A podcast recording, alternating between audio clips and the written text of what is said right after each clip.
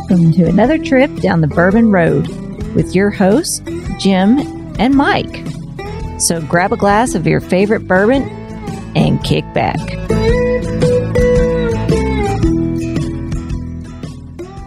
Hey, this is Big Chief, and you're listening to the Bourbon Road. You know what I love to pour in my old fashions is a little maple syrup. Can't be just any maple syrup. It has to be from Seldom Seen Farms up in Ohio. He takes bourbon barrels, pours his syrup in there, and ages it for six to nine months, making for some delicious, just some delicious syrup that you could pour on pancakes. You could pour it on waffles, chicken and waffles like this fat guy likes. But seriously, you want to make a delicious cocktail with some maple syrup and not that old simple syrup check out seldomseenmaple.com. Pick up some stuff from there today. We'd appreciate it. Hello, everybody. I'm Jim Shannon, And I'm Mike Hyatt. and this is the Bourbon Road. And today, Mike, we are actually out on the road, We are. not far from home. This this is still home. This is this is still home. I mean, we're we're just outside of downtown Louisville, Kentucky. A little place called Irish Hill. Yeah. Kind of, uh, it's got a little bit of history with respect to the river, doesn't it? Yeah, a whole bunch of history up here. Um, you know, 1937 was a nice uh it was a big year for America. A lot of rain. Um, matter of fact, one of the largest floods in America happened in 1937 and the story goes is that the hill we're standing on is the highest point in Louisville, and all the citizens ran up this hill and stayed up here in that flood. Um, One hell of a party. yeah, Can you imagine all that whiskey just floating around back then. Well, anyway, so we're here. We're sitting in a backyard. It's, I mean, this is something else. I mean, this is an, we got a little, uh, uh, what do you call this place? It's now it's backyard bar, right? Yeah, Kind of, this is man's land here. it's definitely. There's a wood stove out here to keep you warm, though. Got a fire burning. Smells great. Got whiskey in our glass. We got two whiskey dogs here with us. Two whiskey dogs with us. But who else we got with us, Mike? Well, you got the man, the myth, the legend. We got uh Stephen Fontaine from Yellowstone Distillery down in Lebanon, Kentucky. Lebanon. I don't. I might not have said it. Did I say it right? Stephen Fante. Stephen Fontaine. Fontaine. Fontaine. Yeah, a lot of people say Fontaine. It happens. Did I say a lot. Fontaine? It does. It happens a lot. Well, heck, I don't always get it right. I apologize. And you, and you haven't even started drinking yet. I haven't even. I haven't had a drink That's today. the problem. Yeah, I That think that the might be it. That is the problem. Uh, but from Limestone, which they got some pretty famous brands, and the brand we got in our glass is pretty uh pretty famous, right? Old school, Yeah. I'd like to call it. S- Steven, you want to tell us about it? Yeah, Yellowstone is one of the oldest bourbon brands on the market. It uh, goes all the way back to 1872, and uh, Bernard Dant was the one that created it. Uh, Bernard had the salesperson for Taylor and Williams, and Taylor and Williams was a rectifier, so they didn't have stills. They were buying their juice from Cold Spring Distillery, Bernard's distillery down in Gethsemane, Kentucky. This salesperson was uh, in Wyoming in 1872. He was uh, riding back, of course, on horseback. You can't get back any other way in 1872. It's horseback or nothing. Walk. So it was a slow ride. It took a minute to get back to Kentucky. When he got back, he had a buzz. He said, Bernard, you got to name a bourbon after this park out west. It's getting worldwide attention. Our first national park was being incepted, Yellowstone National Park. And so Bernard decided, you know what? Let's give it a try. We'll uh, we'll name a bourbon Yellowstone and see how it goes. Well, it went so well that eventually changed the name of the Cold Spring Distillery to the Yellowstone Distillery, and uh, they were selling very well.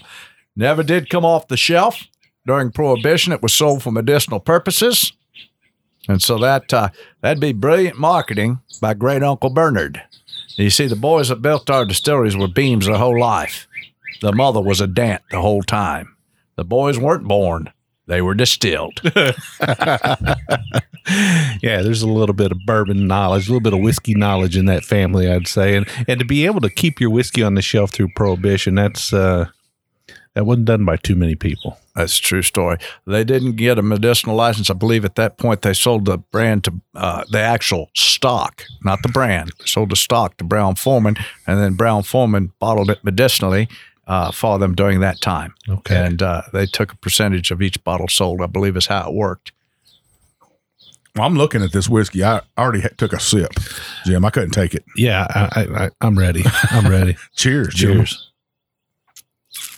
Oh, that's got a sweet nose to it, though, doesn't it? I like that. It's fresh. It's a. This could be a good spring whiskey. It's, feeling a little spring-like out here too. It does. Thank goodness. You get a lot of caramels, a lot of vanillas off of these bourbons. Uh, they're higher corn content, and higher corn content is the way Kentucky always made bourbon originally. We didn't grow wheat, we didn't grow rye, we grew corn. And so when first distillates in the state of Kentucky came out, they were corn whiskey. And, uh, and then as it ev- evolved, there was always higher corn contents in the early days in the bourbons, which gives bourbon, in my opinion, a lot of caramels and vanillas and marshmallows, and you get uh, creme brulee on a lot of things. A little smoke sometimes comes off of a barrel. Sure, it's uh, all fun. Now this has uh, rye as a, f- a flavoring grain. It is. Yeah. Uh, Mr. Beam's uh, mash bill for Yellowstone was 75% white corn, 13% rye, the rest in malted barley. And uh, that was uh, of a traditional mash bill that he knew from his family history that he felt would be perfect for Yellowstone's future. And so that's what he had been doing. Well, I get a little bit of kettle corn with peanuts on this right here. I love it. Just you know that caramel. It's just they just I don't know if they just pour that caramel in there on the corn and just pour in like a bunch of peanuts, and then it's just covered in that. It cooks and you. That's called Cracker Jacks, right? Well, yeah, Could be. Kettle corn's a little bit different. That's an old country boy thing, right? Yeah. big old, big old pot, you know. And you you go to like Cabela's or Bass Pro Shop or um, any of those stores that sells hunting and camping gear. They'll have it out front. They'll be cooking that stuff. Bringing up. everybody in. yeah, This does have a little bit of a nutty flavor to it. I like that. Uh, the four year distillate that's in that uh, gives it a little grainier taste to it, which holds up really nicely to cocktails. The seven year distillate that's in that gives it all of those overtones of the caramels and the vanillas, and it just is a nice blend of bourbon. When you're in a national brand, what are you most concerned about? Consistency. We want you in Texas buying a bottle of Yellowstone that you fell in love with. And then in New York City, when you're on vacation for something, yes, you bought a bottle of Yellowstone and it was identical to the bottle of Yellowstone you bought originally. So the biggest thing with a national brand is getting it to be consistent more than anything. And then and then a brand like this, you want it to be uh, you want it to be good straight, like we're drinking it now. Yes. You want it to be um, excellent when over ice, like you're drinking it right now, Block of ice. and in a cocktail as well. You want it to shine through. Yes. I think that little bit of rye lets it do that. I, I don't have a cocktail in my hand right now, but I can imagine what It it, makes might great like. old fashioned. it's got enough uh mouthfeel to it and spice that uh, a cocktail wouldn't overpower it. And I think you're right, Jim. That that spice right there is what you want, right? Yeah, you definitely um, do. and it's 93 proof, so it's not lacking on proof. 93 is a really nice proof for a bourbon distillate. I like it because with high blood pressure, you, you can have two of them and not get crazy. you get all this cask strength stuff all the time, and, and you have a pour of bourbon, and your blood pressure's a little bit tight, getting a little warm in the ears. Not, think, not yeah. necessarily a good thing to have too. Mike and I got on that cask strength train for a while. and it, it- we got to the point where we, you know, we had to look at each other in the eye and say, you know what, we need to spend some time in the 90s because we're going to lose respect for it because there's a lot of respect in the 90s. There really is. There's respect in the 80s too. But when you sit there and you drink 120 proof bourbons all the time, your palate gets kind of burnt out a little Well, bit. it, it's turning the volume all the way out. When you turn the volume all the way out, what happens? Your ears start bleeding. Yeah. So, I mean, it's the same difference. You're turning the volume all the way out all the time, and you, you're getting all the characteristics out of the barrel. Sometimes that's a good thing. Sometimes that's a bad thing. What'd you say over there? Listens to that rock and roll music, I can already tell. Uh, I don't know about that. I might listen to more country than I do rock. Just a tad bit more. Um, yeah, what a great, great, great whiskey. I'm looking at the glass I'm drinking out of, Jim. Yeah. And uh this is one of our good friends, the old Bourbon Life, Mark Rucker's glass that you got. Um, good, I've- good guy. I've got the winter bourbon bash. Yeah. Man, this guy's been I all love over. I love the Glencairn So let's, let's talk about you for a minute. You're you're from here. You're a native boy right here in Louisville, I Kentucky. born and raised in Louisville. I, I went to St. Raphael and St. X, uh, Catholic raised in background, and uh, lived in the Highlands all my life. Uh, eh, short stint in Lexington, Kentucky, when I went up there to start a lawn care company years ago. Uh, I was living over off Tates Creek Road on Malibu Drive, and uh, that was an experience. I love Lexington. I love the state of Kentucky. I love Louisville, and I love the Highlands. Uh, I don't think there's any place better in the state of Kentucky than the Highlands. I always felt that way. My grandfather, he built most of the Highlands, Fante Brothers Building and Construction. He built a guy's house that knew a little bit about wood. He built Mr. Hillerich's house of Hilrich and Bradsby Bat Company. Peg and groove, no nails. Wow. My grandfather worked without anything electric. He worked with hammers and nails and and pegs and grooves and everything that he did was all, you know, Craft. craft. Yeah. Totally craft. That was the back in the day when men had real forearms. You know, like Popeye, right? Well, like that forearm right there. All right, Popeye. So you you said you were uh, you know you're born and bred right here, raised right here. Um, and your family actually Cave Hill is not that far from here either. And I didn't know that that used to be a farm. yeah, that uh, is a historian in our family. Uh, is my cousin uh, in California, and he sent me some paperwork that showed that my, I think it's my fourth great grandfather, had a farm. It, it was called Cave Hill Farm, and it is now Cave Hill Cemetery. Um, so he's got documentation on it, and uh, and I truly believe that that uh, that was on my mother's side of the family that that property uh, originally was part of their family. The cooler thing was the, the fifth great grandfather that was at Eighth and Main that had a roadhouse that did such great game kill. Everybody came to the roadhouse there because he had better food. And uh, from what uh, the documents show, is he was the harbor master for Sand Island. Which, if you know anything about Evan Williams, he was the harbor master at Sand Island. Yeah. So uh, on my mother's side of the family, which she lived here her entire life without knowing she had any family relatives that had been here. She felt like an orphan almost out of Oklahoma, peanut farmer's daughter. But the Bird family, uh, he researched it and he researched it right here to Louisville, which makes total sense because everybody came down from east on the river and they stopped in Kentucky and Louisville because of the falls of the Ohio. right. Most of them did not make the next trek. A lot of them stayed right here in Louisville for a time period. And so it looks like my mother's side of the family stayed in Louisville. So there's uh, five generations on mom's side that have been here. And then there's uh, three generations on my father's side. My great grandfather was a tobacco barn builder in the state of Kentucky. He did everything peg and groove. That's where my grandfather learned his trade. And then my grandfather, Leo Fante, built the Highlands. Wow. That's some great history there. And it, was it fun digging it all up? Oh, you know, it, it, I knew a lot about dad's side of the family because dad, you know, had grown up here. And uh, he brought my mother back here from Oklahoma because he had more of a aspiration of uh, taking over the family business. What he didn't know is my grandfather had disbanded the building business when he when he got here out of Korea. Dad uh, came out of the Air Force and thought he'd come back to a, a business, and Grandpa had sold the business. Oh, He was done. He had retired. Done broke his heart. Yeah. So so at what point do you say, okay, I want to get into this whiskey business? Well, Dad owned a Delta Bar and Lounge, which was one of the first whiskey bars in the state of Kentucky. I think it uh, had a huge following. The Delta did down on Market Street. He had three bars in the city of Louisville that he owned and managed. My mom ran the kitchens. and My dad, and that's what they did when they came back to Louisville, is they went into bar business together. And so uh, that was always in our history. Bourbon was always on our shelf. Uh, I got pictures of my dad drinking Forester and ginger ale, highballs. Forester and ginger ale is what his drink was. And uh, so it, it goes back those years. And then uh, Brown-Forman Corporation was a big client of mine. I was in the coffee industry for 26 years, and in being there, the first 16 was with uh, John Conti, and my client that did the most business volume wise was Brown-Forman. They had like, I don't know, I'm thinking 27 kitchens at Brown-Forman. That's their international headquarters down at 18th.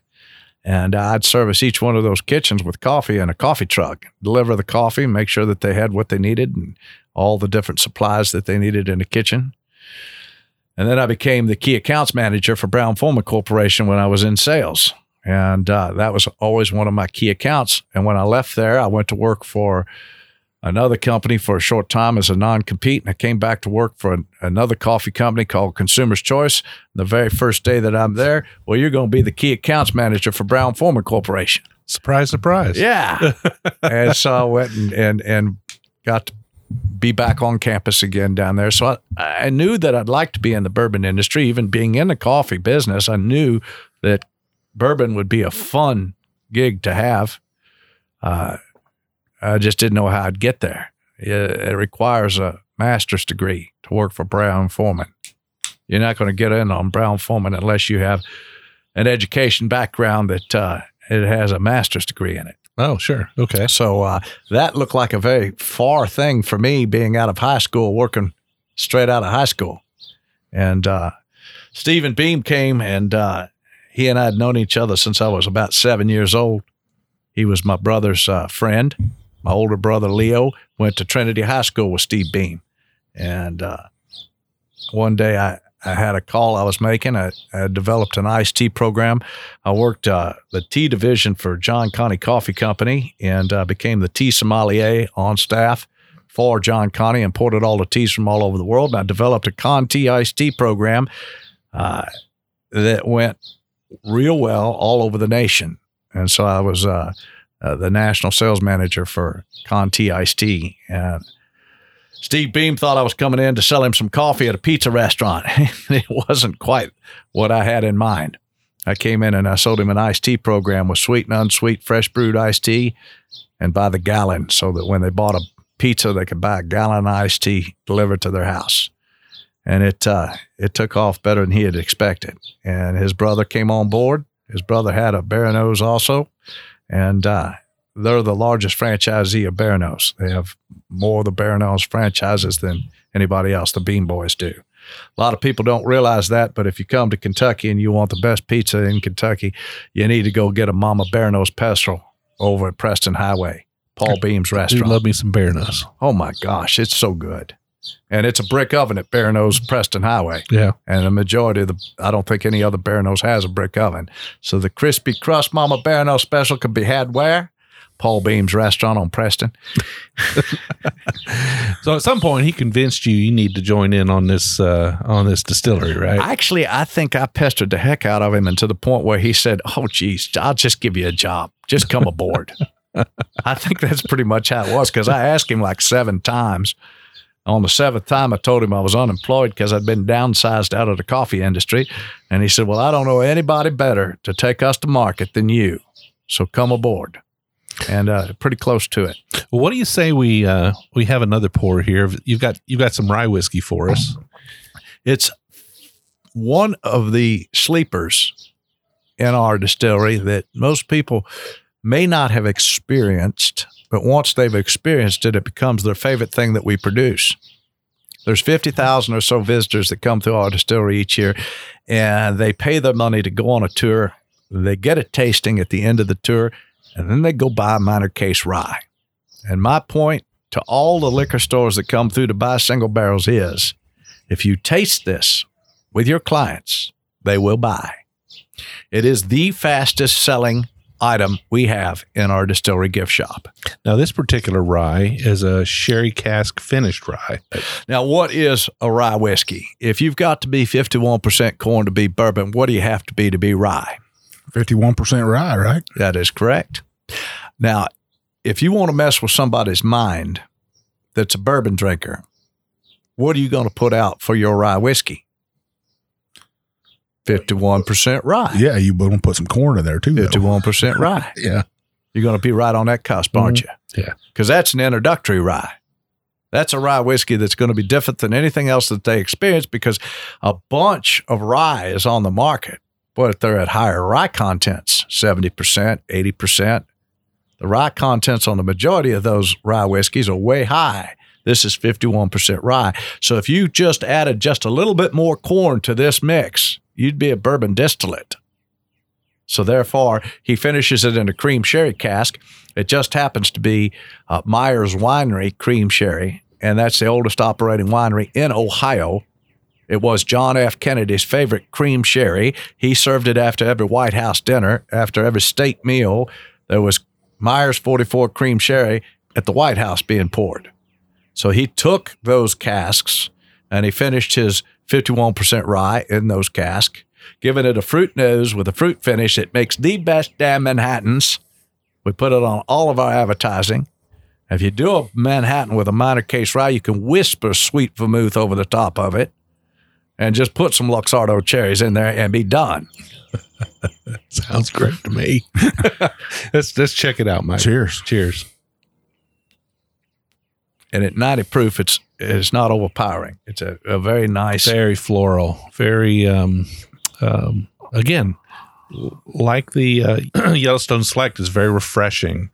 Uh, it's got uh, it's not deep, it's not dark, it's not heavy, it's light. It's very floral. What do you get, Mike?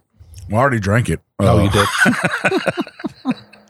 I was gonna say I get it's it's chewy. The spice uh it doesn't attack your tongue. It attacks the top of your mouth on this right here. Um really maybe that's because it's 51% rye. It is a spicy, spicy rye, and that's why it works in that Manhattan, I think. It does a good job in a Manhattan. Not to say that I've had many of them, but I have. it's got a little bit of a secondary sweetness, almost like a syrup Mhm. sweetness. Yep. Um, it's almost like it's got a little bit of simple syrup in it, or a little bit of something, because it kind of washes on the back of the tongue, gives you that nice little sweet kick. Like I said, it's kind of it is chewy to me, which to me for a rye is good. You know, it, it- like you said, if you're going to be a bourbon drinker, you're going to drink a little bit of rye. You want to get as close to that bourbon as possible for bur- bourbon drinkers, right? Well, it's a different it's a different scenario than most. I've I've tasted some rye whiskeys that uh, are very grassy in nature and uh, they minty kind of flavor, and I don't get that out of this rye. I get uh, spice. I get uh, just wonderful, and uh, and the history is Minor Case Beam. I mean, Minor Case Beam was Stephen Paul Beam's great great grandfather and Minor Case Beam made great rye whiskey. So the very first thing that Steve Beam wanted to do as a distillate was to honor his great great grandfather, Minor Case, which was Jim Beam's first cousin. And Minor Case had a distillery down in Gethsemane. We already talked about Bernard Dant's distillery down in Gethsemane.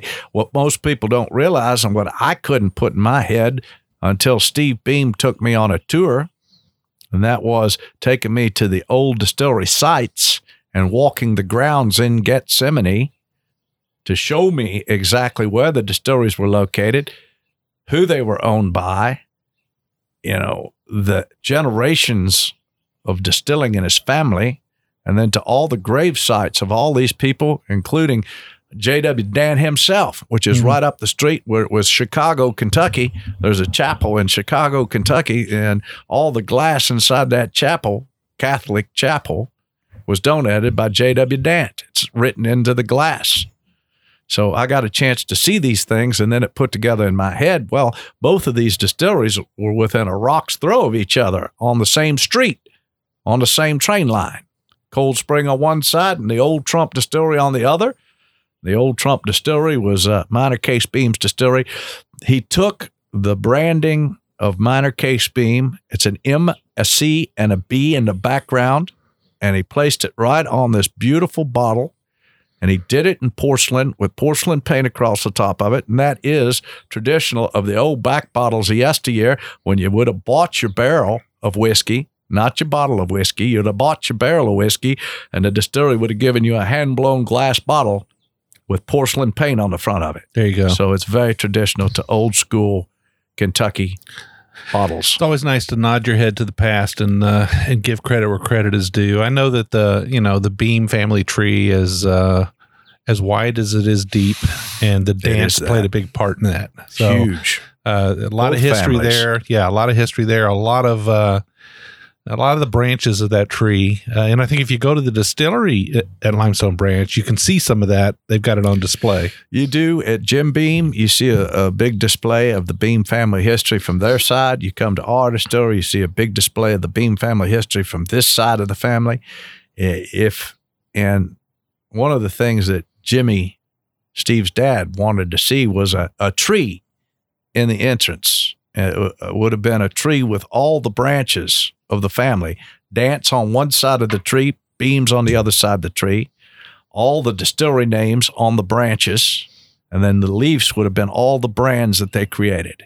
So that it would be an impactful look at just how much the two families have influenced the bourbon industry in America.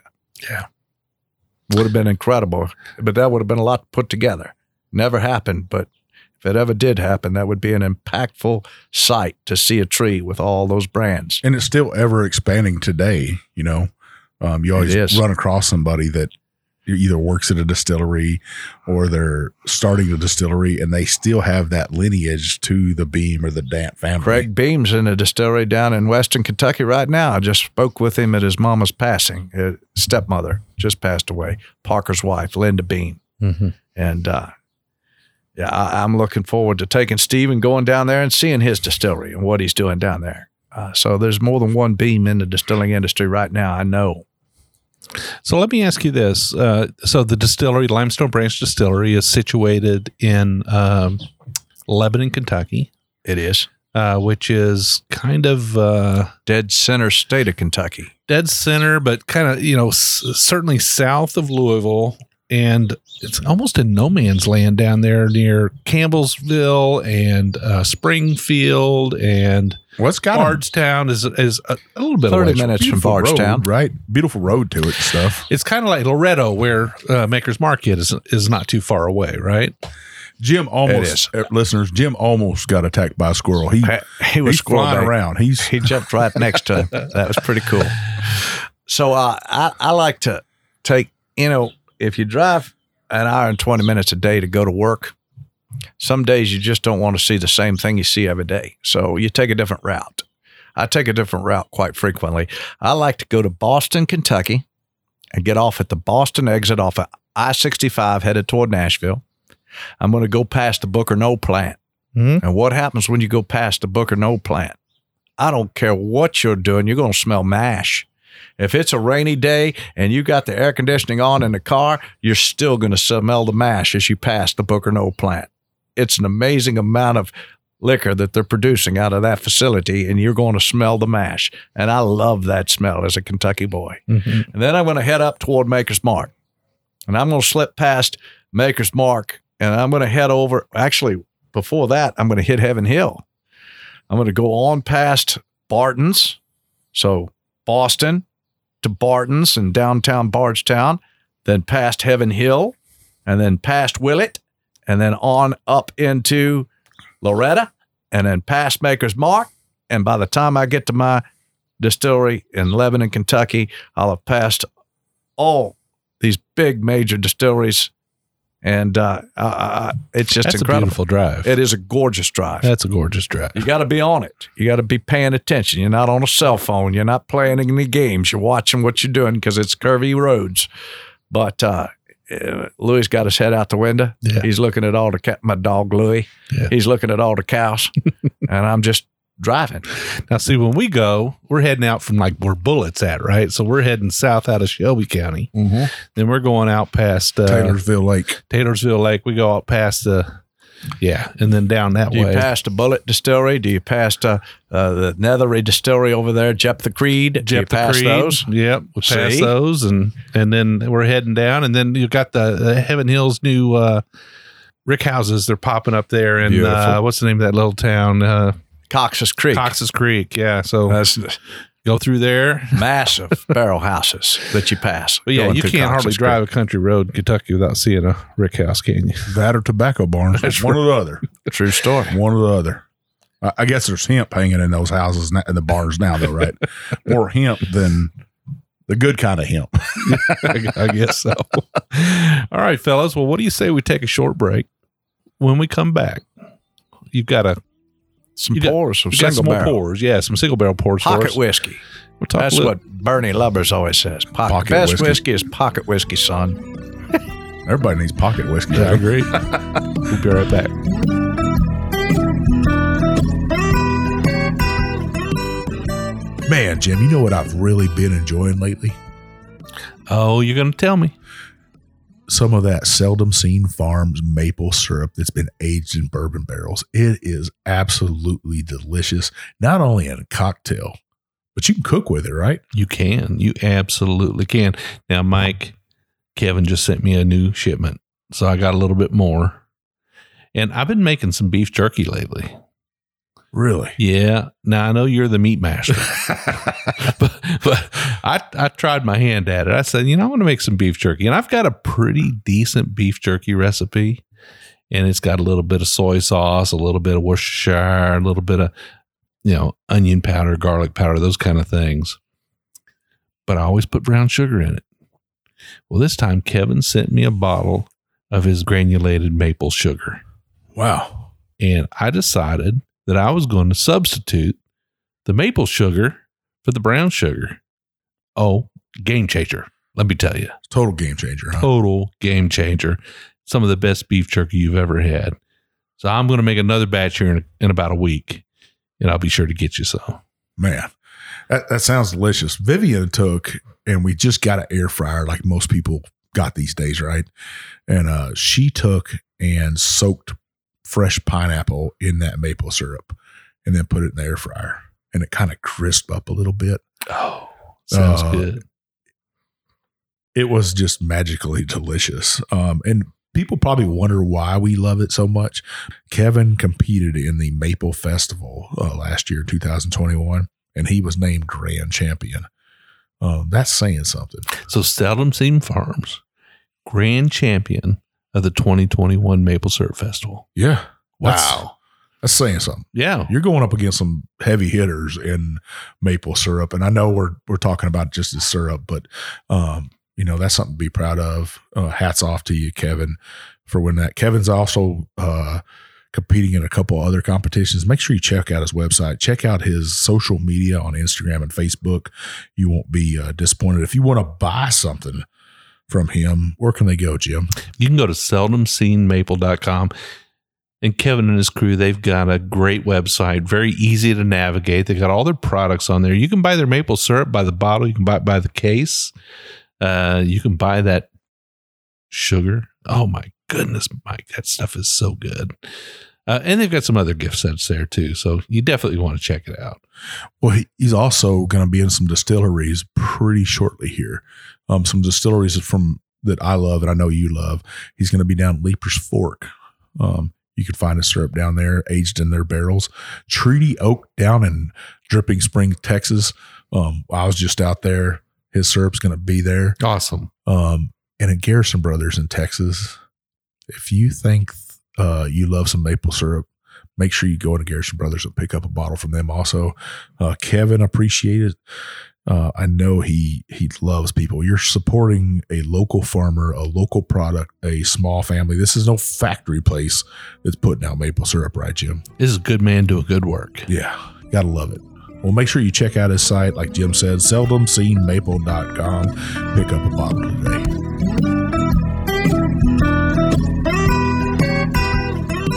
All right, listeners, we are back. We got the man, the myth, the legend, like I said before, um, as southern as can be, Stephen Fante on our show from Limestone Distillery. You know their whiskey, Yellowstone, Minor Case. Um, you might have even seen it on a show lately, Jim. I, I, I don't watch that show, but I know you do. Shame on you. Shame on you. You're hooked. I, I am hooked 100%. Now, Stephen, what am I talking about? Well, you're talking about Kevin Costner on that show, Yellowstone. Yeah. it's uh, it's pretty incredible. I guarantee you that if you watch one episode, you will sit through the second one and the third one You'll binge that thing. Uh, it's tough not to just binge it because it uh, it just, it just sucks you in. It is such a great show. It truly is. And then they'll take you to a, a new show and a new show and a new show and a new show. Yes. Um, that's to me, it's neat because the creator of that show um, went to high school at the same high school I did. That is awesome. I Um, didn't so- know that. So that a couple years younger than I am, but to see somebody come out of a kind of a poor Texas town and make it big in life and and bring stuff back to Texas because he's giving back to Texas now. He bought the Four Sixes uh, Ranch, one of the largest ranches in the United States. Um, and I'm talking about Taylor Sheridan uh, is the creator of Yellowstone, and uh, the now he's going to have the Four Sixes 1863 on the Paramount channel. But you're right, almost every episode, Jim, you're going to see Yellowstone whiskey in an episode. I hadn't yet seen Yellowstone in an episode, but we do have a commercial in front of it that makes it uh, air apparent that that should be what they're drinking in the think I- show. one of the one of the episodes I can remember him pulling it off. And I was like, "Bam, there it is, right there." there you go. Uh, and I, I was wondering if in 1863, you know, when they're in a saloon drinking, if you would see, or what is it, 1863 or 1893, 1883, 1883, what whiskeys they're pulling off the shelves to drink, and if I would have seen one of those up there at that time. Yeah, that's uh, that's what they should be pouring for sure. The things that are accurate to the old days, but you know, it's a, a little newer uh, era on that show. It's not all the way back. Yeah, You know, they're they're in a they got choppers, they got helicopters. you know, there's Dutton Ranch is uh is a little bit newer uh, era, but uh, yeah, Yellowstone would fit it no matter where, which direction that they started in. The, the old days or the new days. In the old days, it would have been a porcelain bottle like the Minor Case Rye, would have been a Yellowstone bottle painted in porcelain paint on a back bottle. We've got some of those in our in our history center there at the distillery. So when you come to the distillery, you get a chance to see some of that old school stuff that uh, was from yesteryear, back when it was first incepted. I always like to see, you know, whiskeys and shows like that and stuff. And you're Yeah. definitely, like you said, your commercials are definitely right there. My wife always points it out. She's like, look, they placed a commercial. I was like, yeah, of course they did. perfect placement, right? With a perfect show. The first uh, regional, you know, you can with cable, you can place a commercial regionally, and it doesn't cost you a ton of money to do that. And they did a test market on it uh, in front of the show. They created a commercial and did a test market. We ran out of glass. Literally, it ran us out of glass. And then uh, the president of Luxco Corporation, uh, David Bratcher, said, We're not going to run out of glass again. So they bought a bunch of glass for the product line. And then we went to a national commercial. And uh, that has really been impactful for the brand. I believe that right now we are the fastest growing bourbon brand in the United States. Wow. We're up 144% from last year. And so, uh, yeah, the show's done incredible things for us. Uh, the bourbon that Steve Beam has done has done incredible things for us.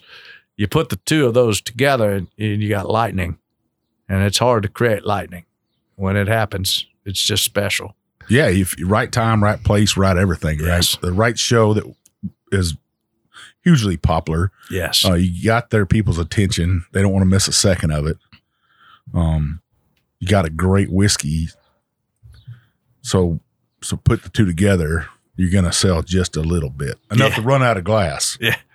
Well, speaking of lightning, what do we got in our glass here? We've got uh, a single barrel. Um, uh, you know, I like to say that I've had uh, many jobs, many missions. I go missions, missions at the distillery. When you're a craft distillery, you got a certain amount of people. You got a lot of missions. You you got to wear several hats.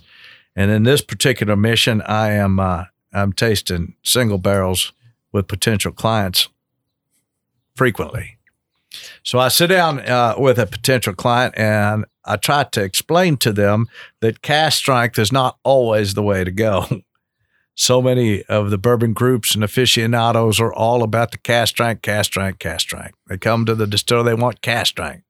Well, in my program, we taste them at 102 proof, 109 proof, and 115 proof on the same barrel. And we want them to pick the proof that it's the best tasting at. And what you will find out is sometimes a barrel of whiskey will taste great at 102, not so great at 109, and even better at 115. And then the next section of it, you're tasting a 115 that's extraordinary. The 109 wasn't anything, and the 102 was weak and watery. So uh, when you get that epiphany, when that moment comes to you where you've tasted enough barrels in your life that you realize that proof influences the flavor characteristics of a barrel of whiskey as much as the master distiller or the barrel house manager, you realize that it haunts you. Because I've done a lot of barrel picks outside of our distillery. A lot of people ask me to come on a barrel pick.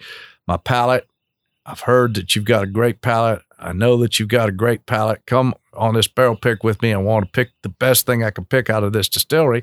And I've picked barrels from other distilleries, and it haunts me that when I taste cask strength liquor with a dropper of water, and they tell me that it's going to be the same thing that I get when it comes to the store, I know it's not.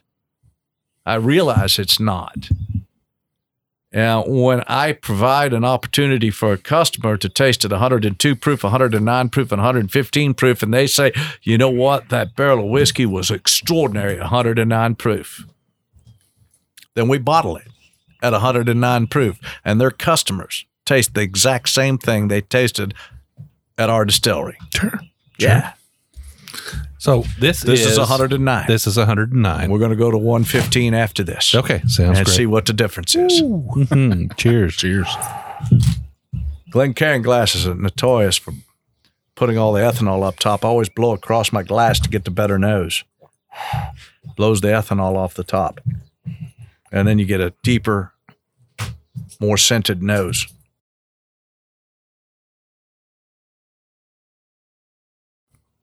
I'm tasting it again. Yeah, I done mess this whole episode up just tasting it. That's all right. that's all right, Mike. I'm It's tasting whiskey. it too. I, I looked over and saw you doing it, so I'm going to, I'm going to drink too. so yeah, nice, nice uh, um, aromatic nose. A little bit of, um, well, I'm going to say a lot of nutmeg on this one. A lot of baking spice. A little bit of, um, but like a, kind of a floral nose too, right? What would you get? I did get florals. I get some some floral, deep floral, like roses though, like deep, deep red roses. Um, on the palate though, super, super sugary to me, uh, sticking to your tongue, almost like you got a little bit of cactus burr there because that spice is biting in a little bit. Or as I've said before, a Kentucky wildcat just chewing into that tongue. It is numbing numbing my tongue just a little bit. I, I get that little bit of sizzle, um, a little bit of that rye sizzle on the middle of my tongue, kind of numbs it a little bit. Uh, this has got a nice texture to it, though. I think I'd say it's really good uh, as far as the um, viscosity goes. Yeah, this is some dangerous pocket whiskey right here. Yeah, I like to say it's got fatter legs than Rosie O'Donnell, a longer hang time than Michael Jordan. You're dating yourself a little bit there. A little bit. Rosie's lost weight since then. I know. Has she really? Yeah, I'm going to have to find a new candidate. Might be me. So, what's it typically come out of the barrel at? What's the proof it comes out of the barrel? So you're taking it to 115, 109, and what did you say, 103? 102. 102. So obviously, it's coming out of the barrel always greater than 115. Yes, it is. And uh, yeah, then you proof it down through an Anton Paar. It's a proofing machine, very expensive piece of equipment we have at the distillery. You take a distiller offline. That distiller goes in and proofs a 750 milliliter bottle they've pulled off of a cask, off of a barrel, and they proof it at three different proofs so that you can taste it at three different proofs on that Anton Paar. And that's uh a lot of dedication. That's a, a lot of extra work that a lot of people are not willing to do at a barrel pick. Uh, we do it on a daily basis, and we feel like our customers came away with a higher knowledge about how those influencers are made, and uh, and they pick better whiskey, which gives us a more favorable line in their stores, in their restaurants, because when you drink some of this Yellowstone, which I feel that it's had ex- excellent reviews on the single barrels, uh, you're going to have something that has been vetted. It's been vetted by Mr. Beam. It's been vetted by myself. It's been vetted by the customers that are coming in to buy the barrel. So they've all of us have tasted through these whiskeys. When you come into a liquor store and you see a single barrel pick up there, it's probably going to be some of the best damn whiskey you ever drank because so many people have already tasted it and put their stamp of approval on it. Sure.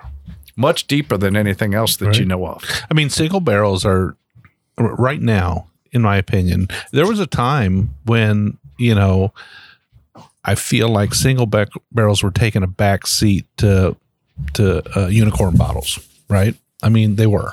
So people are out there hunting, you know, the the hard to get bottles, and now it seems like single barrel picks are at the forefront. And the chasing has decreased a little bit and people are looking more to single barrels and to picks and how to get their hands onto special bottles. And i Well, they're love frustrated. i love seeing well that and they've they've found out how wonderful these bottles can be. True. Uh, I I'm going to say Westport Whiskey and Wine in Louisville, Kentucky, because Chris always has a huge amount of single barrel picks on his floor. Sure. If he has ten single barrel picks on his floor, his customers are asking, "Where are all the picks at?" yeah Yeah. And the thing that I like that he does at his particular store is that he allows you to taste those single barrel picks. You spend a buck to do a tasting, you get your buck back if you buy the bottle. Mhm. That's a pretty cool way of doing things. Yeah. So you can go into a location now, and this is not only Chris's location. I'm sure others are doing this. But you can go in and you can taste through some single barrel picks and find something that you really like with a small quarter ounce pour and say, wow, I'm going to buy that bottle mm-hmm. and have something unique and different than anybody else has. So when they come to your house, you've got something exclusive to your home that they can't get anywhere else other than that one location because it's a single barrel pick. Only 240 bottles typically come out of a pick, and that's it. How much more exclusive can you get than Right. that? You get some amazing whiskey, you know, that it'll just, like you said, Jim, just blows people's mind. Um, and what a great story you're talking about Westport Whiskey and Wine over in Westport Village in Louisville. If you come to Louisville, you're on the Bourbon Trail. Everybody always asks me, which, which, which store should I go to? I've heard of this store. I've heard of that store. I'm like, go to Westport Whiskey and Wine. Uh, let them treat you great in there. Like you said, if they only have 10, you know, They're you could, slacking that month. you go in the back, you go in the back room though, you could try Yeah. almost anything on the They shelf. They got an educational center in the back. Yeah. And, there, and there's a ton of great liquor stores in Kentucky that have educational facilities now, and they do great jobs with their bourbon, and they have lots of single barrel picks. Um, I like Chris for his palate. yeah He comes to my distillery, picks a barrel, and he says, "Oh, I don't want anything that you're chased." so why? Well, you like that smoky stuff. Anything that's got a smoky finish on it, you like that. I, I'm gonna pick something different. And everybody's palate is different, and that's the fun thing about doing bourbon in Kentucky is you're tasting through all these different samples, and whether your palate's phenomenal or not doesn't mean anything. It uh, means what you like in whiskey is what you're going to buy. And so I deal with a lot of different palates and I deal with a lot of different people. And I like to do blind tastings where that takes it out of their head what they think they might like. It completely is blind when they do a tasting at my, my place at Limestone. And when they come off the end of it, they've chosen it for its flavor, just the flavor. They don't know how old it is. They don't know how long it's been in a barrel house. They don't know what rick it's from. They don't know anything about this whiskey other than zone in on the flavor. Yeah. Because one thing that your customer's going to zone in on is the flavor. They might read the bo- the bottle after that, but Sure. if the flavor's incredible, they're going to love everything that you've done. Absolutely. Well, Stephen, besides running the barrel program at Limestone, these whiskey dogs, boy, they they're hyped up. but besides uh, doing the barrel program at Limestone, um, you're also the brand ambassador, so you're on the road like all the time, right? it- it's my primary mission is the barrel program. Tuesdays, Wednesday, Thursdays, and Fridays, you're going to find me on the porch doing barrel picks most of the time. And on Saturdays, I'm going to be out in Kentucky, Tennessee, Ohio, and Indiana. That's my regional territory that I cover, uh, doing events. And then you will see me all over the United States as certain events are prioritized. Uh, they give me my mission and I just execute it wherever it is. Uh, I was on for a Las Vegas thing coming up, and that was then brought back. So I'm not going to Vegas. Uh, I just got back from New Orleans. Uh, I'm going to Indiana and St. Louis, Missouri coming up. Um, so I, I get a mix of things that I do. It's not just one thing every day over and over again. I get an opportunity to spend some great time with some great people from all over the United States at the distillery.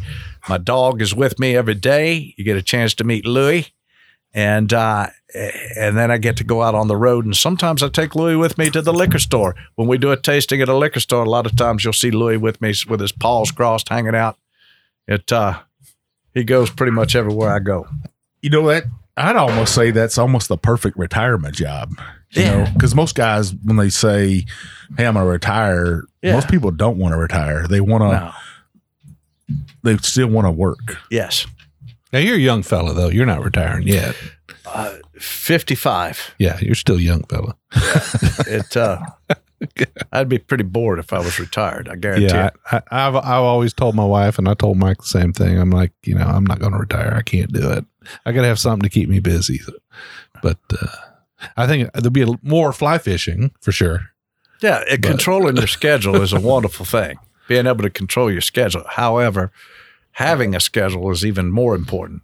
You know, just having a purpose to get up in the morning and go out and do. And uh, I'd be afraid I'd die. That's Yeah. If you stop, you stop, you're gonna die. yeah, you stop moving, you die. Keep moving. Yeah, but I, I think uh, you know that just seeing you all around, you all, you're always on social media posting, you're always having fun, uh, always with a smile. Um, you just got that personality that people love that they they gravitate towards, and I'm sure um, that's what Steve Beam saw in you as a friend was man. Look at this guy. Um, you know, we we ran into you the other day at, at the stave over in um, I guess Frankfort really. It's not it's not Frankfort though. yeah, That down in there is not Frankfort. That's not. Millville, right? Millville. Yeah. Um we're taking our wives to eat after we did an episode over at Castle and Key and we bumped into you and it, heck you're smiling away. Smiling yeah. away. And you actually bought us a drink. I can't thank you enough. Uh two special pours and stuff. Uh absolutely. came by and said hi to our wives. The Um, uh, the stave has been a very uh, significant, uh, good client since the beginning. They, you know, embraced us from the very beginning, and I gave them a personal tour, and I do that on occasion. And I'm coming up again on another one for those guys. They're going to get on a bus with me, and we're going to take them to Independent Stave. We're going to show them how they make the barrels, how they tear the barrels apart, how they fire the barrels. Hardest working job in the bourbon industry is Cooper and they're going to go there first, and then we're going to visit Limestone Branch Distillery after that, and they're going to get an opportunity to see how pot stills are run. Different than the column stills, different than the perpetual stills. They're going to get to see how craft distilling works, and uh, their entire staff is going to come back to the stave with a deeper knowledge of bourbon than the majority of the restaurants in the state of Kentucky. And they have asked me to do this tour for the second time. They said, you know, COVID really hit us hard. We were, were able to keep the doors open on the place, but, you know, we've had a total staff turnover And we'd really like for this new staff to have the same experience that the old staff has to bring them up to the knowledge that you gave our original staff. So we're getting ready to do that coming up. Another mission on my mission list. Mike, I finished my glass. I know you got drops left in drop. yours. but it's always great when you when you fit when you empty your glass to go back and nose the empty glass because you really get the aromas uh, when you do that. And man, it, it's just it's a caramel bomb. It really is. So you're a bourbon educator. You're a brand ambassador. You're the barrel picker king. uh, for for Limestone Distillery. Friends with a the president there. Man, Jim, he's got a perfect job, I think. I, I think he does. And he gets to travel around with your dog. Yes, that's a, a key ingredient to the whole thing is being able to have Louis with me. so you're going to show us something that was good at 103 or 115 or 115. 115. I'd It's love- not cask strength. It's close to cask strength. Let's taste that one Let's next. Let's do it. so this glass has the 115 in it. It does. And this is the high end of your proofing scale. And it's always at one of those three 102, 109, or 150. For single barrels, that's where we put it at. Yeah. I just had some dribble down, down my mustache by accident. Did I was it? nosing it. You know, I tipped it up a little bit too much. Does that ever happen to you, Stephen? All the time. So this one's got that same nice sweetness on the nose. Yeah, this this has to me more of a cereal note to it for some reason. Uh, a deep, Captain deep Crunch. exactly Crunch. ex- spot dead on. on. Yeah, um, that cereal note's coming out to me. With the crunch berries? I don't know. No about crunch berries in this one. Just, no. just a Traditional Captain Crunch. Captain Crunch. Watch your gums, boys. That that's a cereal that you can drink the milk after with right there. Oh, yeah. Yeah. Yeah. yeah, yeah. No, what did you talk one day about making ice cream out of that? Yeah, there there's actually a company out there now that makes uh, ice cream out of cereal milk, like Fruity Pebbles. That is so good. We just went up from 109 proof to 115 proof. And if I'm not mistaken, it's smoother. Oh yeah, It's easier. It is Captain Crunch in a glass. Yeah. I'm thinking it is. Yeah, there's a, there's a little bit more of a, a wow factor on the flavor pal there. It's got a lot more flavor. Um, the Captain Crunch, man, it's been a minute since I had Captain Crunch. That has to be So too. I'm struggling just a little but bit I with that remember note. I do remember it because I had a lot of it as a kid. Now Charlie Charlie the whiskey dog done jumped up here beside me and he's trying to get some whiskey. I don't know if he'd like that too much. or he just knows I'm a dog guy. He probably smells Woodrow on you. Yeah, yeah. We got a whiskey dog. Well, Mike's got a whiskey dog. I, call, I say we do, but he's the show's whiskey dog. And uh, Mike's probably got a smell all over him. Just a little bit. Just a little bit. This whole change over from days to nights to back to days has messed him up a little bit, I think. He's uh he's like, thing this is weird. So he Woodrow matches your hours. Yeah, he kind of does, I think. That's the job of a dog, right? Matches owner's hours. Yes. he sleeps all day and he waits at the door when I get home and he's ready. He's ready. Yeah. That's a that's a fantastic whiskey here. Now, I'm not I'm not I'm not trying to grade them or anything, but I do like the 115 just a little bit better. But it's not because of the increased proof Today. today. Yeah, That's the point. I think I think that the the profile on this particular bottle, this Yes. particular single barrel, is to my liking a little bit more than the other one. So Now, were these are these still in the barrel or are these just some samples you took and said, okay, I'm going to take these or Uh, they were uh, samples from things that weren't chosen. These were the leftovers of things that weren't chosen. Um, so you can imagine what was chosen. sure, sure. So It, when a, uh, when a barrel's not chosen, Yeah, it, does it go for another round? it does. Okay. It does. Uh, it'll go back into the mix uh, for the next uh, to barrel pick because what one person likes is not necessarily what the next person's going to like. And so you put it back through. Only four times in about 165 barrel picks have I sent barrels back Yeah. and said they're best for blending. They're not best for, and that the, it, you're going to eventually have some that slip through that are like that that just don't uh, that don't hit the palates of anybody. Now, And- this this barrel still out there? No, that barrel's no longer out there. I was It's say, been good sold. lord, if it's still out there, somebody should get it. Uh, This thing has almost a, so it does have that Captain Crunch taste to it. Yeah, right? But the heat on it is a different heat. It doesn't like pop rocks. It's more of a poblano pepper spice to it, um, where the heat kind of builds and rises up. it does do that, doesn't it? Very, very beautiful whiskey. I, I always enjoy drinking something different, you know, and getting that different taste feel from it, that different spice. Um, you know, Jim would say it come, it goes, kind of flows down to your jawline. Um, this doesn't do this. Sets right on top of Yeah. your tongue. Yeah, sometimes you get all that flavor up up in the top of your palate, but then sometimes it just it goes down the sides of your tongue and sort of tingles that jawline. It's like, oh, that's Special. that's special. Let- Yeah. let's talk about some prices. So Yellowstone, um, your select, what's that run a bottle? You know, that's going to be your distributor selling to your liquor store, and whatever volume that liquor store is doing is what price point they're going to put it at. I, you know, we don't set prices at the distillery level. So you don't have an MSRP. I'm I'm going to say around forty eight dollars for Yellowstone Select is an average cost. Uh, yes, we have an MSRP, but that's done by the state managers of Luxco Corporation. Mhm. I'm not involved, Okay.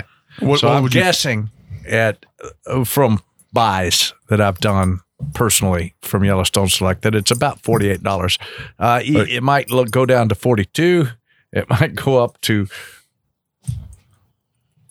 he doesn't eat the sixty dollars a bottle. He's trying to eat the pillow. so what about the minor case? What are we looking at that? And it's in the similar category. It's uh forty-eight dollars typically, 49 48 And what about us? If somebody's out there, let's say they go over to Westport Whiskey and Wine. They find a single barrel, Single barrel. fifty-eight dollars would be probably about where we would be. Now that's a bargain. That is a bargain, I Oh, think. you know, it is not extraordinarily expensive. It's an opportunity to buy. And I've had several liquor stores buy barrels at 102, 109, and 115 just to take back to their organization and show them how proof influences the characteristics of bourbon. Mhm. Buy a three pack. At that price, you're paying only what you would pay for a limited. Sure. 158 $160 and you're getting three single barrel picks and you sit down and you open those bottles with your friends and you pour them and you taste them all at different proofs to show just how much proof influences the characteristics of bourbon. Now, barrels are coming harder and harder to find. Barrels tightening it up a little bit, but uh, if you get that opportunity, that's a great opportunity. There's some stores out there that got three barrels of Yellowstone bourbon from us. And there's an opportunity for you to buy one at 102, 109, and 115. I suggest highly you buy all three and you do this experiment yourself just to prove to yourself just how much proof influences it. That'd be a lot of fun. It is Oh, yeah. fun. And it's not that inexpensive of a extort, you know.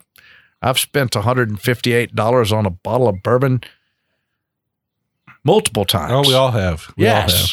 have. yes. If it's extraordinary and I and I know it is, uh, that separates my wallet from my mind. That's all. It just has to taste good to me. If I taste it, if I can taste it, it's probably going home with me. Mm-hmm. Unless it's a wheated bourbon and I've never tasted it in my life, then it's going home with me. So let's talk a little bit more about the distillery. So the distillery is open for business. It's open to the public. People are taking tours now. So give our listeners a little bit of an idea what what a what a tour is like. What do they what do they get to experience on a visit to the Limestone Branch Distillery? Casey Shirley, front of the house manager. is doing an extraordinary job for our distillery. She's got the place ship right, ship. I mean, it is dress right, dress. And uh, when you come into the distillery, the hospitality level is at a level that I aspired to have from the very beginning. And that is, you're greeted at the front door. Welcome to Limestone Branch. You got an opportunity to take a tour, do a tasting, have a flight, go out on the porch and smoke a cigar, get yourself a cocktail that is of the highest quality cocktail in Kentucky. Our cocktail specialist, Derek, is incredible uh, at his mixology. So if you want a mule and you want to taste the best mule you're going to get in Kentucky, come to Limestone Branch. Get yourself a little time on the porch. Slow your life down. That's where our distillery hospitality is. You want to learn a lot about bourbon? Then take the tour. You're going to get a chance to see a lot of the history of the state of Kentucky in our tour. Uh, seven generation beams meet all those Dant folks. You're going to get to see all sorts of things in the back of the house on pot still, craft distilling, and uh, and when you're finished, you're going to have a great cocktail out on the porch and a great gift shop to buy all sorts of things from. She keeps that place incredible. Casey does. It's uh it's got lots of cool stuff. Adidas, uh, limestone branch shirts. You know, it's high quality stuff that will last you for a long time. That uh, you can pick up uh, as souvenirs to take with you after that. We get a lot of international travelers. Most of the people that come to our distillery are not from Lebanon. They're not Lebanites.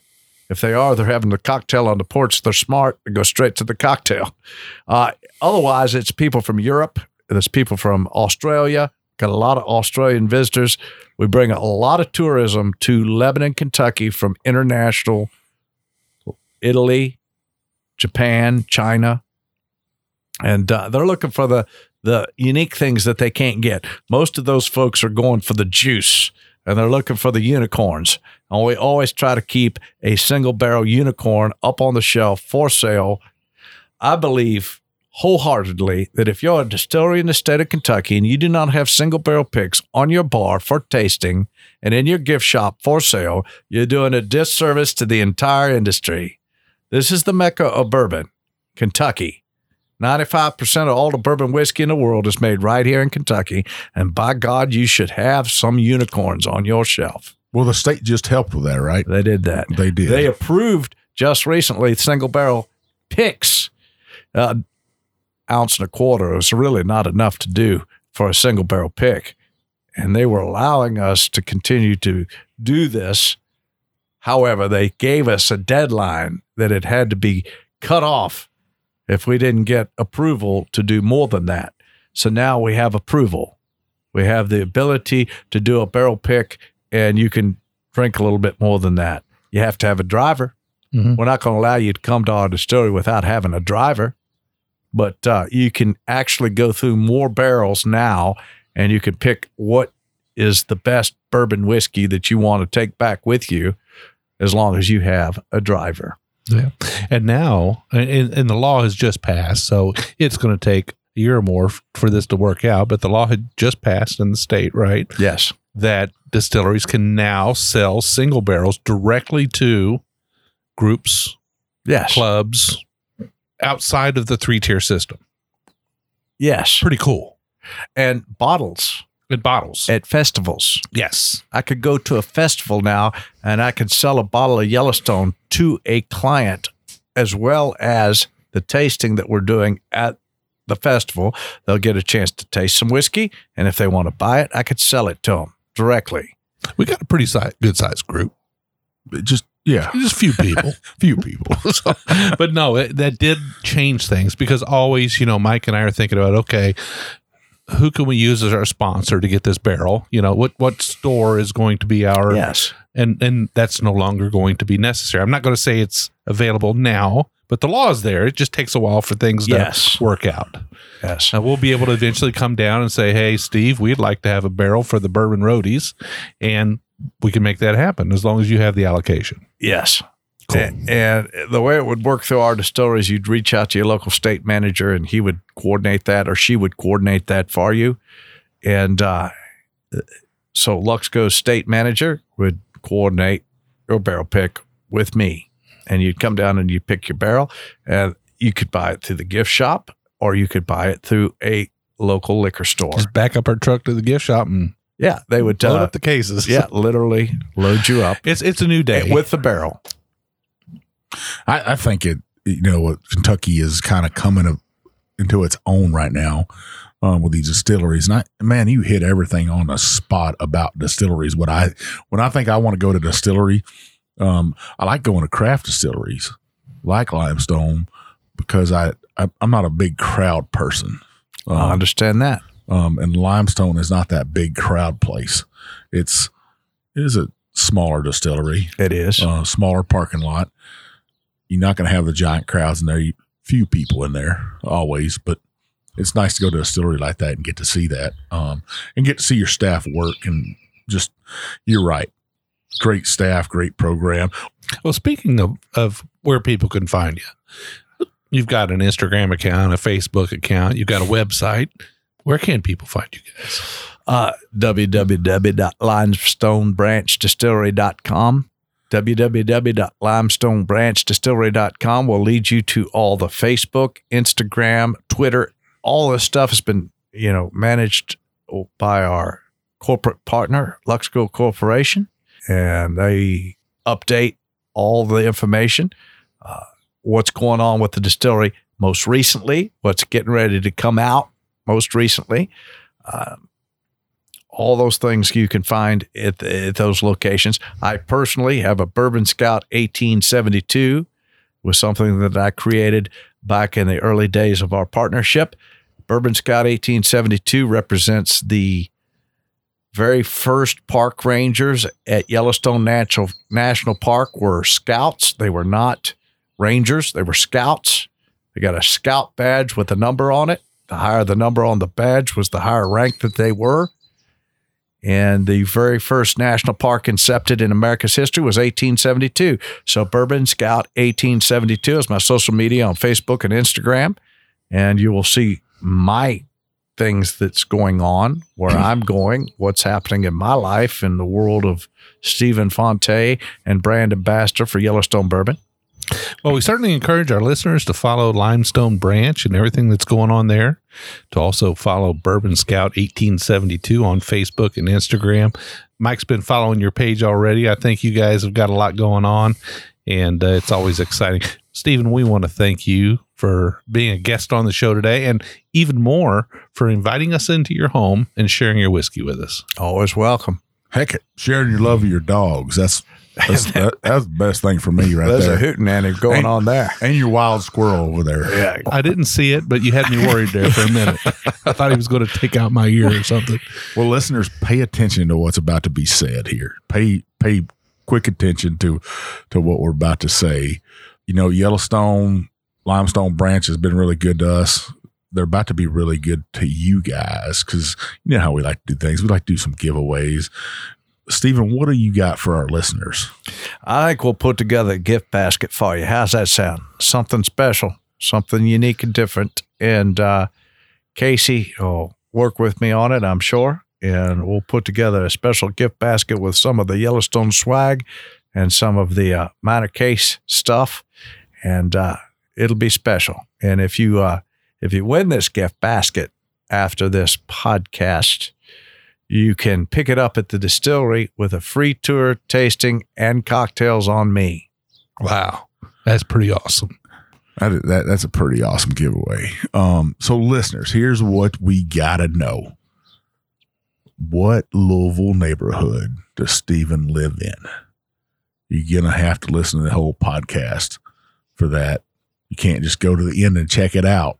You got to go listen to the whole thing. So tell us on Instagram at 1300 on the release day of the podcast in the comments tell us what uh Louisville neighborhood Stephen lives in, You also got to be 21, obviously, uh, and you got to reside in the United States. Uh, we'd appreciate that. Um, if you can't come to Kentucky and pick up the uh, gift basket, we'll make sure it gets shipped out to you. Um, tell us that. Make sure you follow. Bourbon Scout 1872.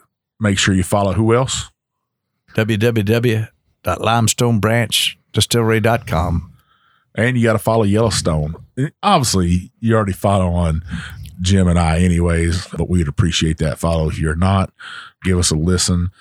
We want to give a, get a review out of you and stuff. But what a great giveaway, Stephen. Like Jim said, we can't thank you enough for having us into your home, uh, sharing your whiskey with us. Um, that's what whiskey fellowship's all about. That's what our whiskey community's all about is uh, creating these relationships and stuff.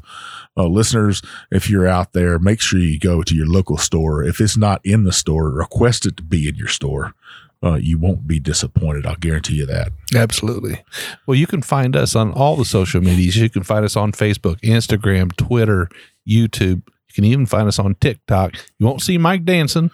Nope, no, sir. but you will get some video content on there. we don't do uh, Twitch, we don't do uh, Discord, but you know the ones we do, we do well. So we appreciate you following us on those. We also have a private Facebook group called the Bourbon Roadies. Quite a few members on there, a lot of members on there. We won't count, call out the number today, but man, it just keeps growing and growing, and we really appreciate all the people that follow us there. It's a great place to chit chat about bourbon take pictures, share pictures, tell everybody what you're drinking today. Uh, guarantee that you will not get cut off at the knees for talking about what you're drinking. Yeah, if you want to drink from the bottom shelf all the way to the top of the shelf, that's what we want you to do in there. If you're a bourbon troll in there, you're probably going to get cooked out real fast. Uh, three easy rules, right, to get in there, Jim. Uh, are you 21? Do you like bourbon? Hell yes, everybody loves bourbon. Uh, and do you agree to play nice? Because we don't tolerate any of that rudeness in there, like we've said. Um, we really appreciate it. Uh, to make sure that you get one of our shows to listen to it on your app, make sure you scroll on up up there, hit that check sign, that plus sign, that subscribe sign. Uh, we would really appreciate that. Then you know what I'm about to say, right, Jim? Mm-hmm. You want to scroll on down, hit that five star review, leave us some comments on whatever app you listen to us on. Because what'll happen is if you don't, the big bad booty daddy of bourbon's going to come over to your house carrying a bottle of Yellowstone in one hand, a bottle of minor case in the other hand. We're going to drink it all night long. Big old smiles on our face in the morning. Uh, we'll be laughing. We'll have a good time. But by the end of the night, you're going to give us that five star review in those comments. But seriously, those comments, those reviews get great guests on our show, get great whiskey in our hands to drink. Uh, great whiskey like Yellowstone, great whiskey like Minor Case, great dudes like Stephen Fante from Louisville, Kentucky. Yeah, so we do two shows every week. We do a short episode every Monday, uh, a single expression review, usually from a craft distillery, sometimes from a big boy. Uh, but we'll we'll take about twenty minutes of your time. We'll tell you what you what we think about the bottle and whether or not you ought to add it to your bar. But every Wednesday, it's a full length episode like today's with Steven, where we'll uh, we'll get you two 30 minute halves. That'll get you to work and get you back. Make sure you listen to us. Both shows every week. Mike and I are very approachable. We'd love to hear from you. If you've got an idea for a show, if you live in a small town that's got a distillery and you want to shine a little light on them, let us know. Uh, you can reach out to us. You can hit us on our website. We got a contact us page. You can send us an email. I'm Jim at the bourbonroad.com. He's Mike at the bourbonroad.com. But like we always say, probably the best way is hit up our DMs on Instagram. I'm Jay Shannon63, I'm Big Bourbon Chief, and we'll see you down the Bourbon Road. Thank